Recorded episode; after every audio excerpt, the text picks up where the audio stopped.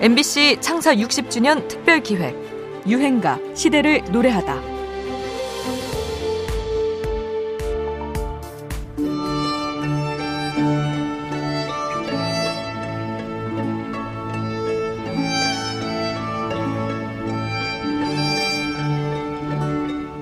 한국인이 사랑하는 클래식을 조사해 보면 최상위권에 늘 꼽히는 곡이죠. 비발디의 바이올린 협주곡 4개. 그 중에서도 춥고 매서운 겨울 풍경을 묘사한 이 악장은 이현우의 헤어진 다음 날에 샘플링돼서 더욱 친숙하게 들립니다. 클래식 곡을 대중가요에 차용한 사례는 종종 발견됩니다. 1991년 베토벤의 가곡을 활용한 신승훈의 보이지 않는 사랑이 있었고요.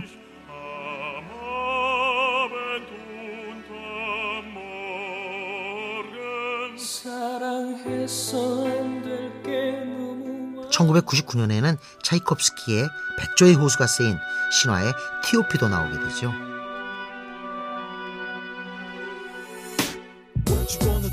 그 중에서도 헤어진 다음 날은 당시 사회 분위기와 클래식의 선율이 잘 맞아 떨어진 경우인데요. 1997년 11월 IMF 금융위기가 막 터진 시점 갑작스런 찬바람에 가슴이 시리던 이때 사계의 처연한 멜로디와 이현우의 중저음은 대중들에게 큰 위로가 되어주었습니다. 최근 가요계 발라드곡의 인기가 높아져 가고 있습니다. 그동안 음반 시장을 주도했던 10대 댄스 그룹의 활동이 방송 및 음반 시장의 위축으로 주춤한 가운데 최근 이현우, 김건모, 이승환 등의 발라드 곡들이 큰 인기를 얻으며 발라드 붐을 예고하고 있습니다. 어, 이현우 씨 정말 축하드립니다. 여기 트로피 받으세요. 너무 감사하고요. 저는 절대 이래야 되냐고 생각 못했어요. 그래서 너무 오랜만에 네. 나왔는데 이런 좋은 결과가 있어서 도와주신 모든 분들 너무 감사하게 생각합니다. 1991년 꿈으로 데뷔했던 이현우는 사회적인 무리를 일으켜 잠시 가요계를 떠나기도 했었는데요.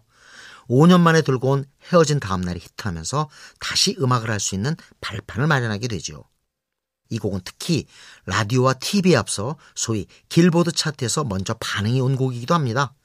길거리에 불법 복제 음반을 판매하던 리어카상들이 판치던 시절 그들이 매겨놓은 테이프 판매 순위로 인기를 먼저 체감할 수 있었던 거죠. 여러모로 어려웠던 사회 분위기를 보여주는 유행가입니다. 이현우입니다. 헤어진 다음날.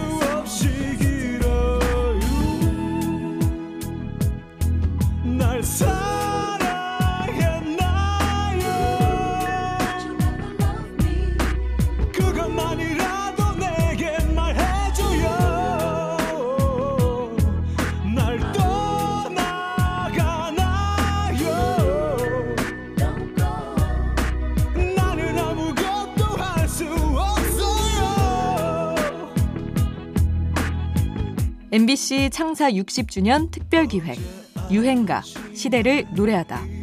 지금까지 음악평론가 임진모였습니다.